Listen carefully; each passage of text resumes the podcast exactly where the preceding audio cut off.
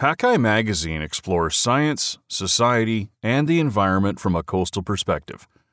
Today's feature article is Flying by the Fat of the Sea. Scientists may have cracked an essential secret of shorebirds' marathon migrations. Written by Amorina Kingdon and narrated by Adam Dubow. 30 minutes drive south from the glassy condos and clogged thoroughfares of Vancouver, British Columbia, finds me near the end of a narrow dirt road flanked by farmland where the Fraser River Delta meets the sea. It's 6 a.m., barely dawn on the last day of April, and alongside the road, the Fraser's south arm runs fat and sleek in its spring freshet, a bright ribbon snaking across the still shadowy fields. I park beside the two scientists I'm accompanying for the day. We greet one another in hushed voices, close our car doors gently, fumble into hip waders. I pocket my notebooks and camera. The scientists shoulder backpacks and hoist coolers. The road ends in a grassy bank that marks the extent of all but the very highest tides. We've come as the tide is falling, so must cross a final half kilometer of mud before reaching the actual Pacific Ocean. It will be a slog. Mud flats usually are. They're not the most welcoming ecosystems. For humans, anyway.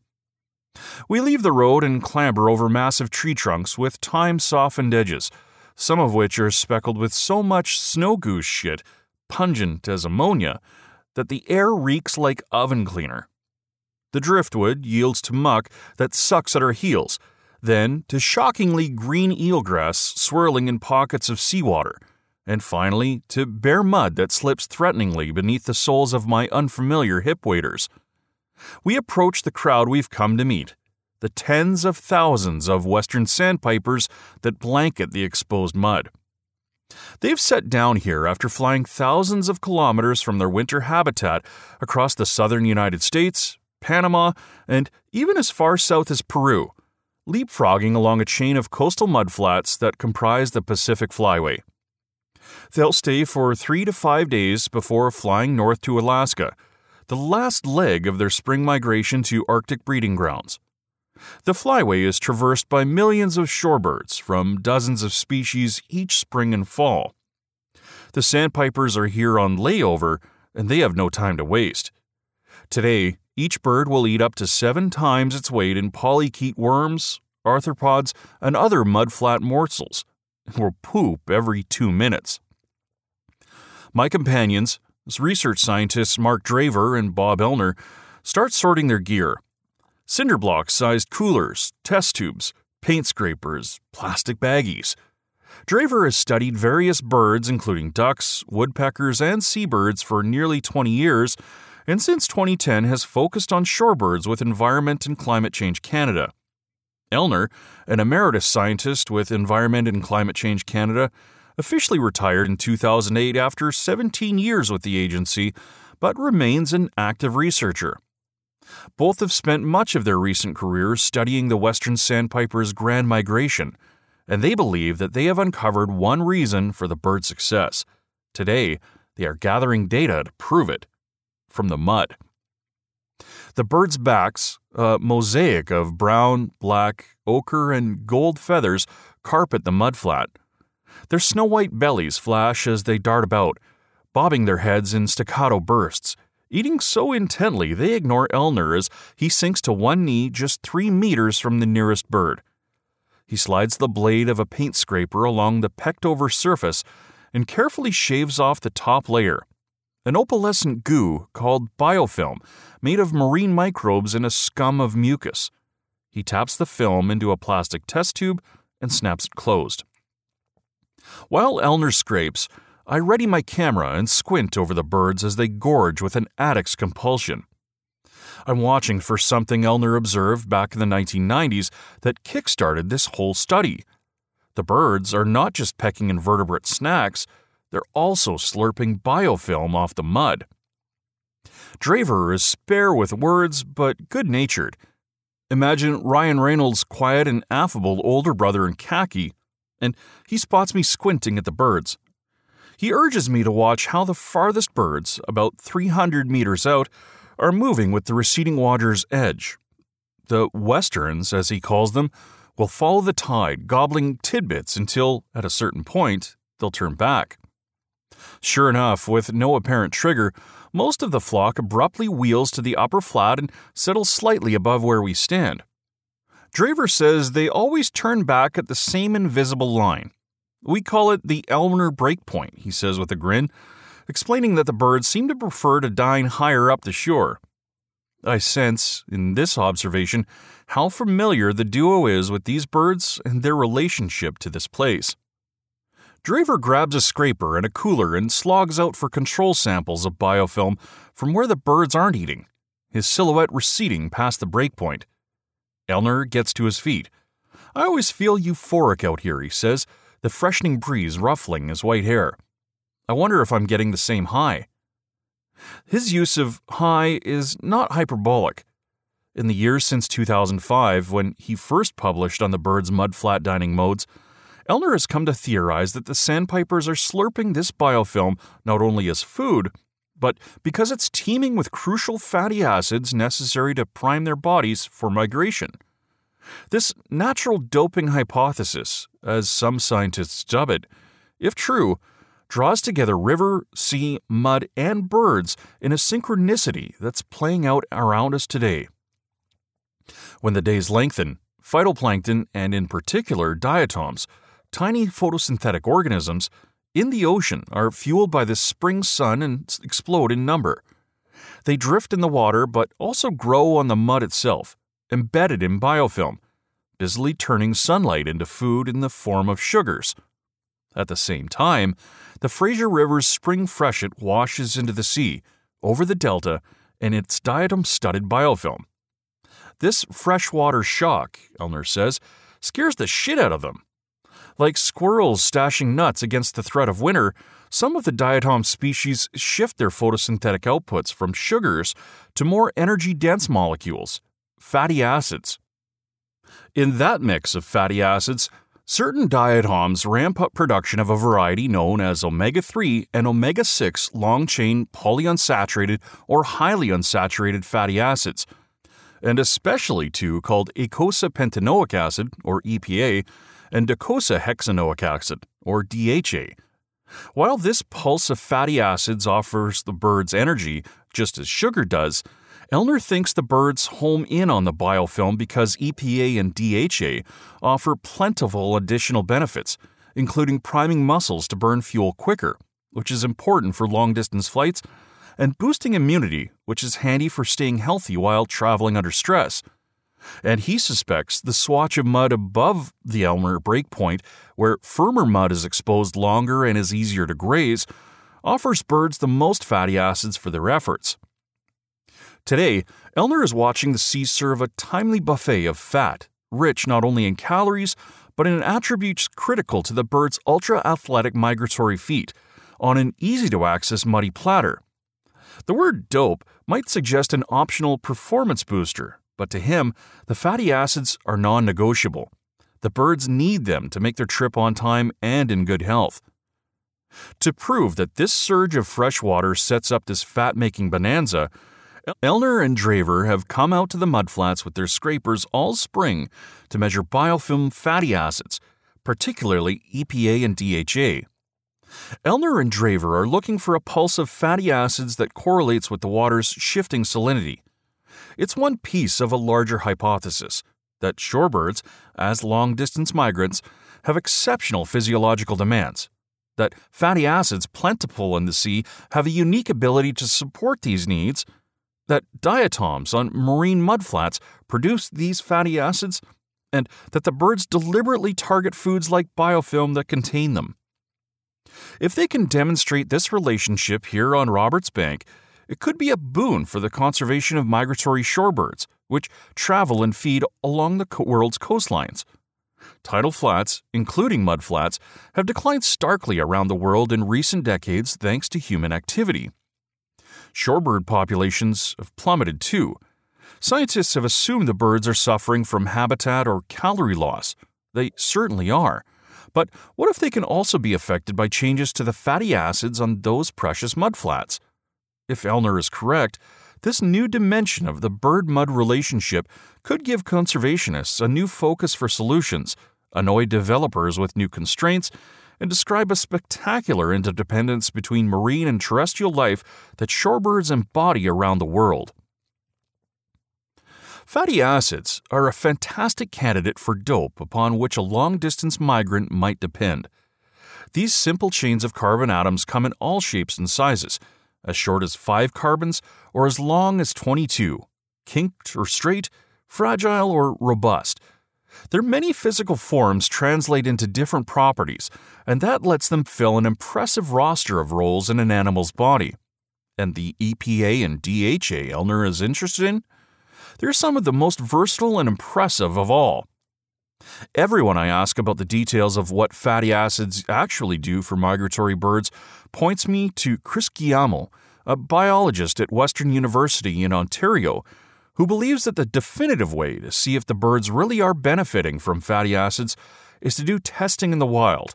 But the next best thing is to use an atmospheric treadmill. Fortunately, he co directs the Advanced Facility for Avian Research and has access to a large wind tunnel.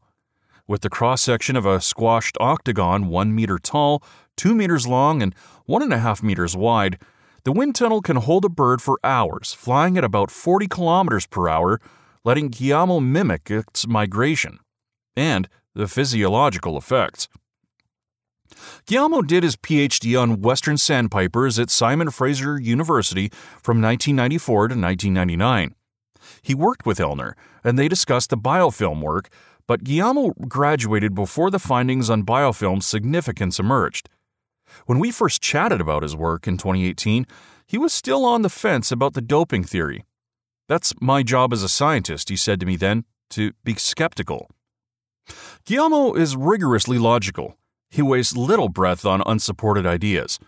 To be clear, he's not saying that doping doesn't happen. He just doesn't think the necessary experiments to prove it have been done. Proving the Westerns are eating long chain fatty acids in situ is good, but the hypothesis requires confirming that the birds are actually faster, stronger, and healthier afterward. He says it's entirely reasonable to think they would be. For one, Guglielmo explains, these fatty acids are one of the master controllers of the genes that can stimulate an animal's metabolism to burn more fat, and fat is a spectacular energy source. It has about 9 calories per gram, while carbohydrates or protein yield closer to 4. In addition, long chain fatty acids may speed up the rate of muscle metabolism by physically changing muscle cell membranes and making them more fluid. Every cell membrane is made of fatty acids, which help control how fast fuel can move in to power the cell. Shorter and straighter fatty acids are more solid, while longer, kinkier fatty acids are more fluid. EPA and DHA are the longest and kinkiest of all. Fatty acids can also boost immune function by helping make hormones, keeping the birds healthy on their global travels. A ready to eat molecule that speeds up metabolism, mobilizes fat for burning, and fights illness during an ultra marathon? Seems legit. But Guglielmo has reasons for his skepticism, largely because of his work with the yellow rumped warbler.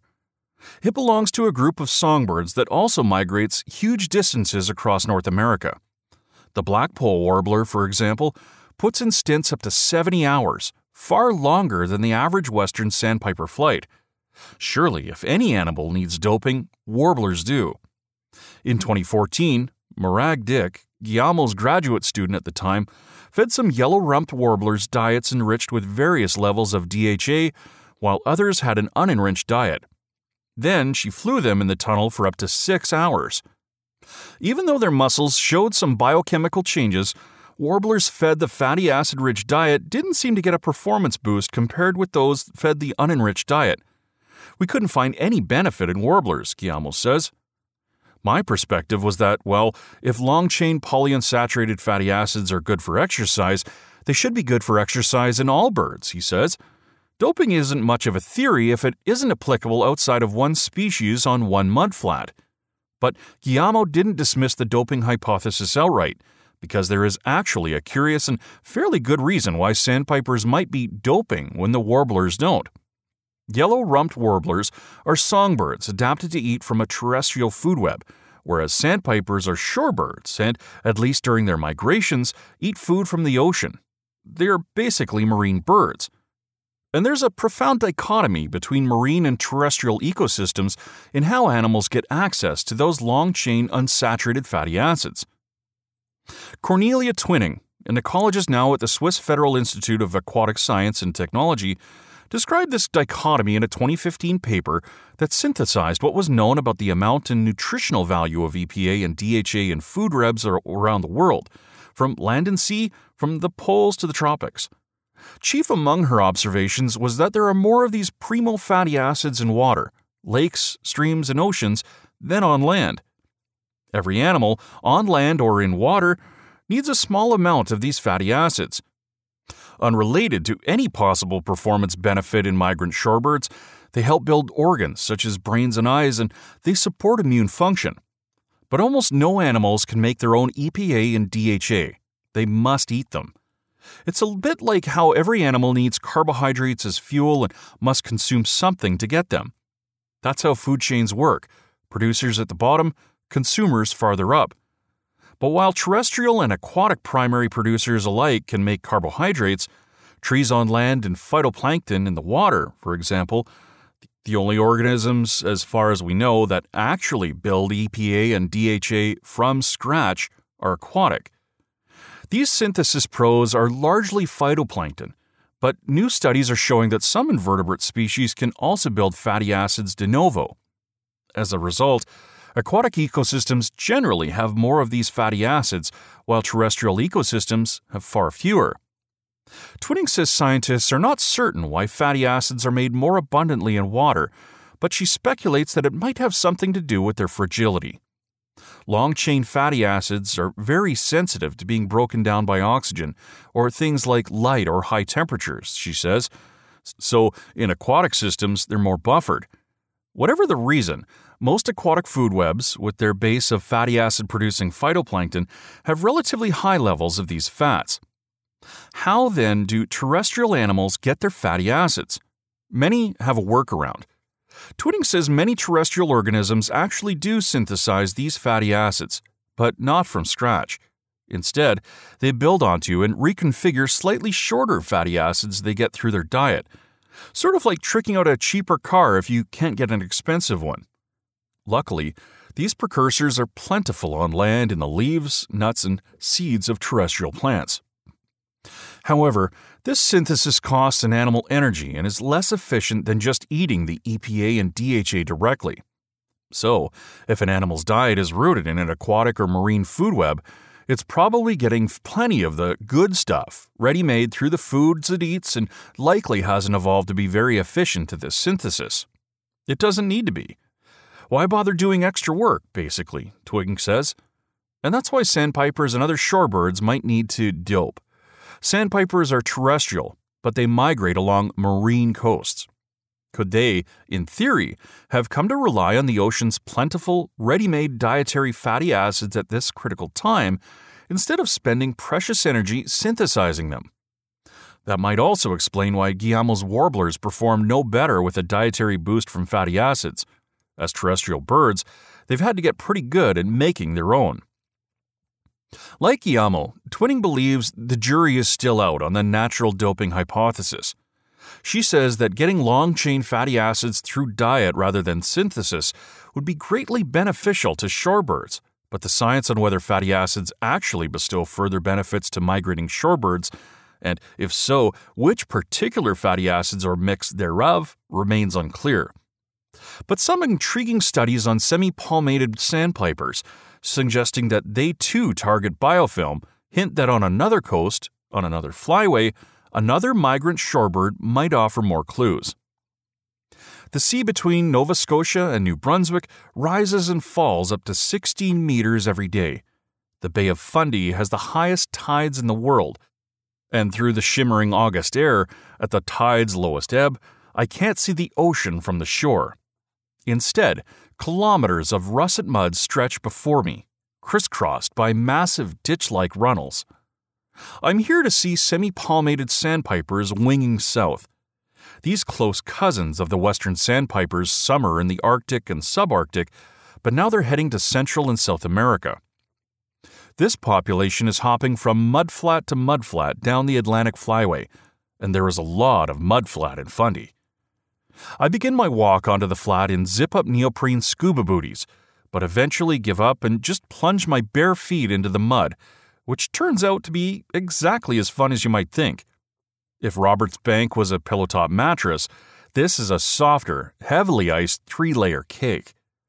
I have it easy compared with Matt Mogul, who's battling the same mud while pulling a two meter long blue plastic sledge laden with scientific equipment, like an Antarctic explorer trudging poleward with his buzz cut and fieldwork tan.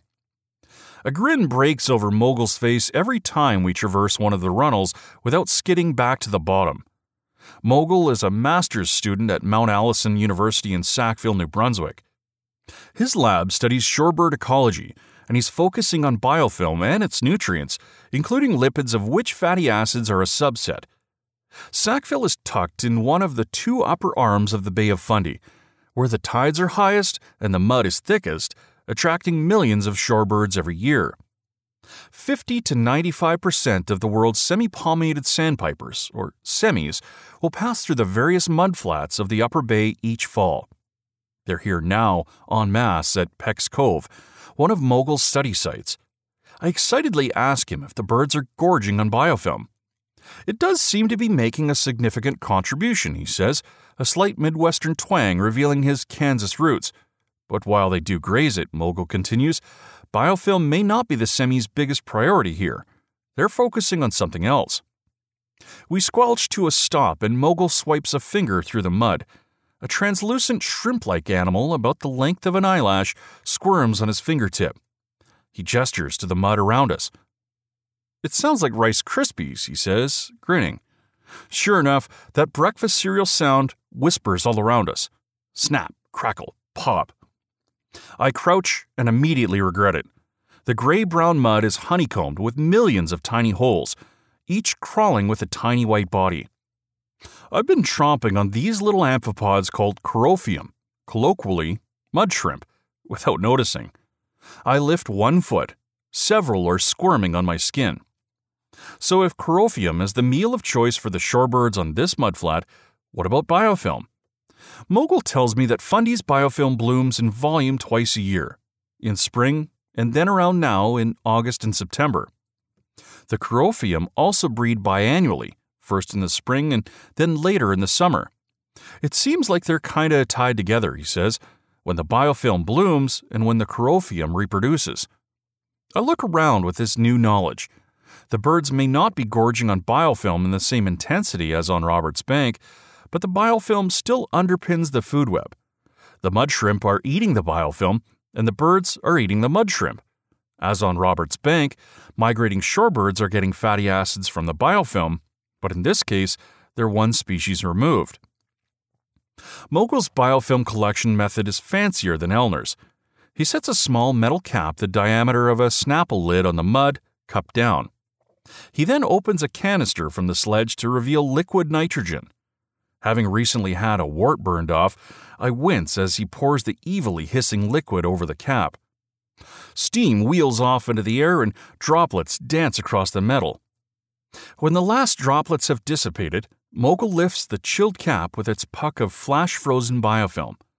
He'll quantify the biofilm, its productivity, and its proportions of carbohydrates, protein, and fat, which will shed light on what goes into the mudflat food web.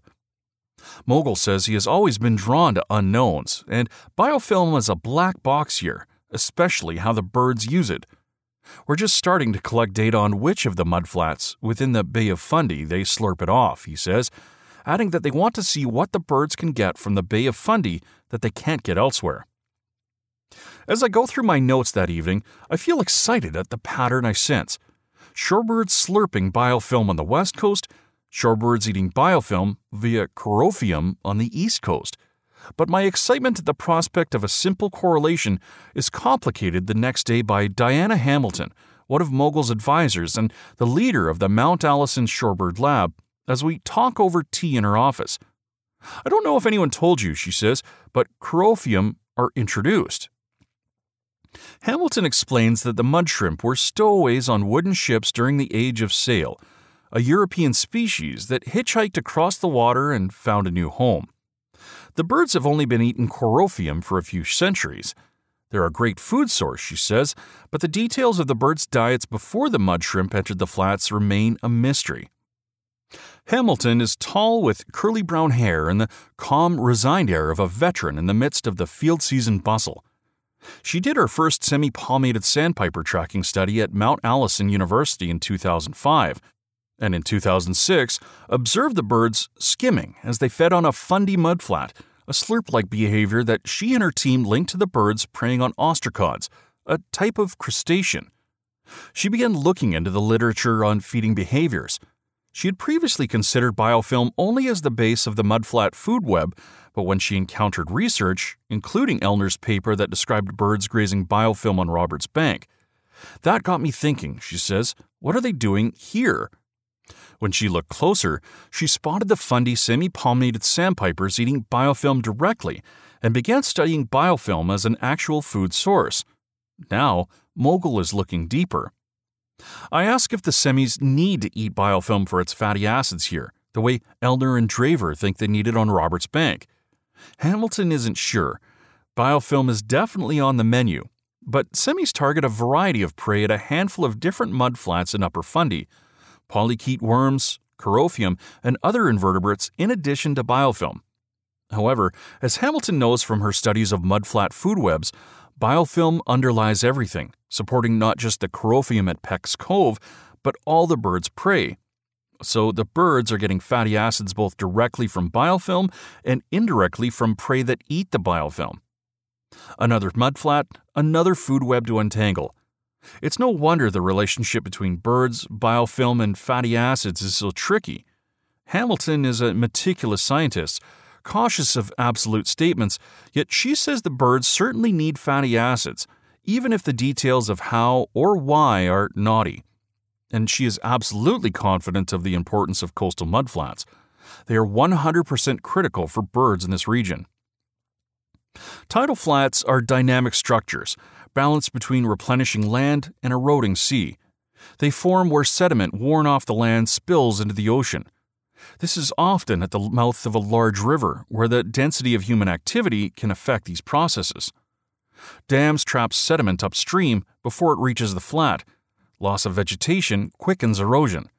Docks, piers, and walls stop sediment accumulation.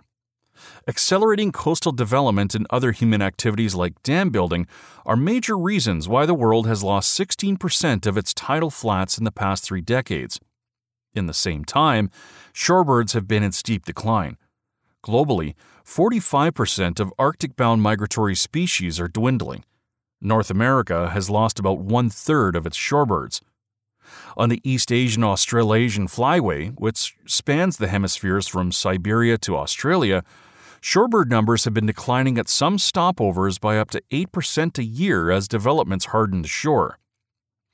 Understanding and measuring the relationship between shorebirds and fatty acids amid the more obvious stress of lost habitat across a chain of mudflats is ridiculously difficult. But if Elner and Drever do manage to validate their hypothesis, it could help at least some struggling birds by highlighting a new conservation target that's been overlooked until now. After all, a mudflat can remain intact, even apparently food rich, but human activity can still impact its fatty acid production, as demonstrated on Roberts Bank. In 2013, the Vancouver Fraser Port Authority started the environmental review for the Roberts Bank Terminal 2 project, which would approximately double the size of an already sprawling container ship terminal at Roberts Bank. A 2015 environmental assessment prepared by the port found that Roberts Bank Terminal 2 would pool fresh water from the Fraser River behind the new artificial island, on the very mudflat where the western sandpipers graze their biofilm. Environment and Climate Change Canada scientists, Drever and Elner included, raised concerns. The Terminal 2 structure basically captures river water and ponds it on the tidal flat, Elner says, that's a problem because diatoms will react to changes in salinity. That's why the river's seasonal freshet shocks them into producing fatty acids in the first place. If there is fresher water year round, it would blunt the spring salinity shock, so diatoms might not get cued to produce fatty acids. Additionally, if the diatom species present in the biofilm shifted towards those that are used to fresher water, such species are even less likely to get shocked into producing fats. However, the doping hypothesis hasn't figured in the Vancouver Fraser Port Authority's environmental assessment because they used a common ecosystem model that tallied organisms solely in terms of biomass, comparing the amount of fish, invertebrates, and algae before and after the new docks. Nutrient value wasn't calculated, only calories were. If biomass was the same after construction, by their math, it would mean that the impact was negligible. When it came to biofilm, the Vancouver Fraser Port Authority's model found that the salinity changes triggered by construction would indeed alter the diatom species present, but there would be the same or even a slightly greater amount of biofilm on the mudflat post construction. Ergo, the birds would be fine. Elner says this misses the point. If the biofilm doesn't make the fatty acid pulse, then the birds aren't getting primed. His and Drever's work hasn't changed the Vancouver Fraser Port Authority's mind so far. In March of 2020, an expert panel set up to review Roberts Bank Terminal 2 issued their report, which stated Due to the recent and still emerging scientific understanding of biofilm, the panel is unable to conclude with reasonable confidence that the project would or would not have a residual adverse effect on Western sandpiper. The port continues to study biofilm broadly, focusing on creation and restoration rather than preservation. The panel recommended the port increase knowledge of biofilm and specifically of its fatty acid production. The port says it will work to implement these recommendations should they be made into conditions of the project. The science may be still emerging, but evidence is mounting rapidly. Drever and Elner's first peer reviewed paper linking the spring freshet salinity, and fatty acids with the Western sandpipers during 2016 came out in August 2019. The primo fat concentration in the biofilm peaked that year on May 11th, just as the Fraser River brought salinity to its lowest, supporting salinity as the fatty acid pulse's trigger. Another step forward for the theory. Three more papers have followed since, using data gathered since 1999. The April 2019 morning I spent with the researchers will inform still more papers. Drever and Guglielmo plan to fly Western sandpipers in the wind tunnel in the summer of 2020, but the pandemic thwarted their plans. They hope to try again in 2021, favorable vaccination rates and case counts willing.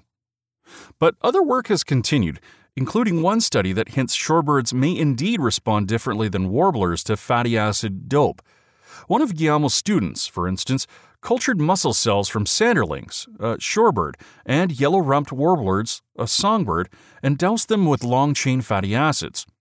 The sanderling cells seem to respond differently from the warbler cells and from a control culture of mouse cells by increasing their aerobic capacity.